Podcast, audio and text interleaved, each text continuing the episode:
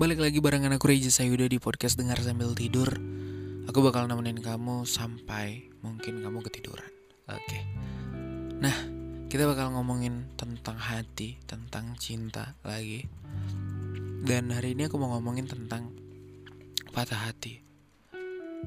Yang terbaik dari patah hati adalah apa gitu loh. Oke.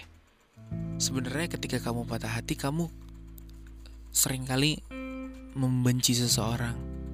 Kamu sering kali membenci seluruh isi dunia ini, membenci hidup kamu sendiri, membenci diri kamu sendiri, membenci siapa pun ketika kamu patah hati. Bahwa sebenarnya patah hati itu adalah sangat-sangat sampah gitu loh. Tapi apa sih yang bisa kamu cari di tumpukan sampah itu? Apakah ada something yang bisa dicari? Apakah ada something yang memang harus dibuang itu sih yang sebenarnya uh, yang terbaik dari patah hati itu gitu. Yang pertama kita bisa belajar. Belajar mengenal siapa diri kita. Bagaimana diri kita mencintai seseorang bagaimana diri kita menyikapi seseorang bagaimana diri kita menerima cinta dari seseorang. Yang pertama kita harus belajar itu kita juga bisa belajar dalam diri sendiri bagaimana uh, how to treat people that you love, how to treat yang mencintai kamu, gitu loh. Banyak yang harus dipelajari ketika kamu patah hati.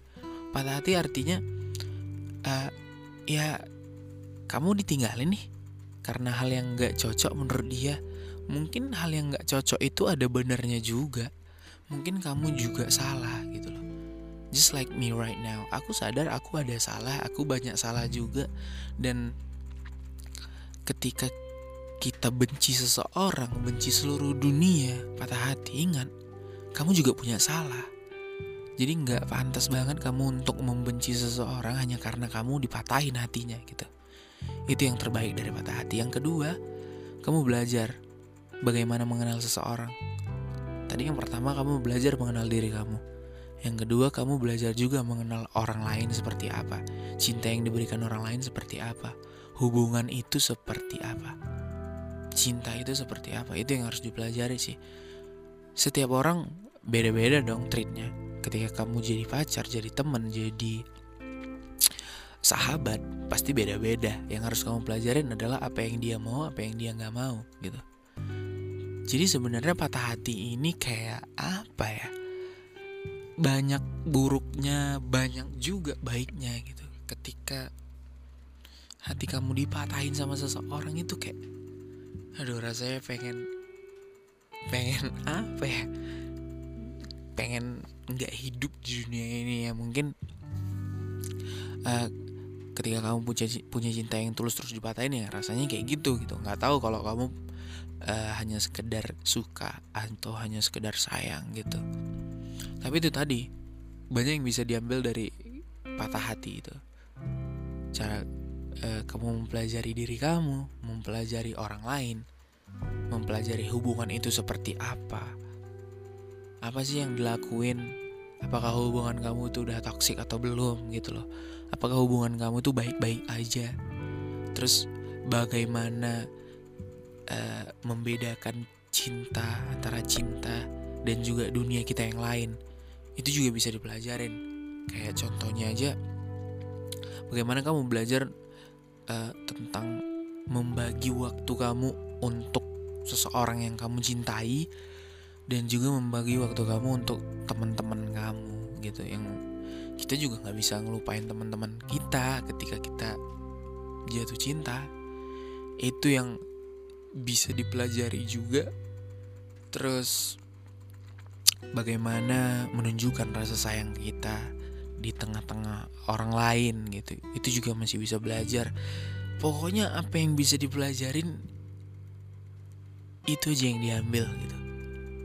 Ya meskipun pada saat pacaran kita bisa belajar tentang halal itu tapi mungkin uh, ketika kamu ditinggalin dikasih pelajaran yang benar-benar nggak kamu sangka-sangka ketika dimatikan hati kamu di dipatahin hati kamu. Mungkin itu adalah trigger awal kamu bisa belajar dari situ gitu loh.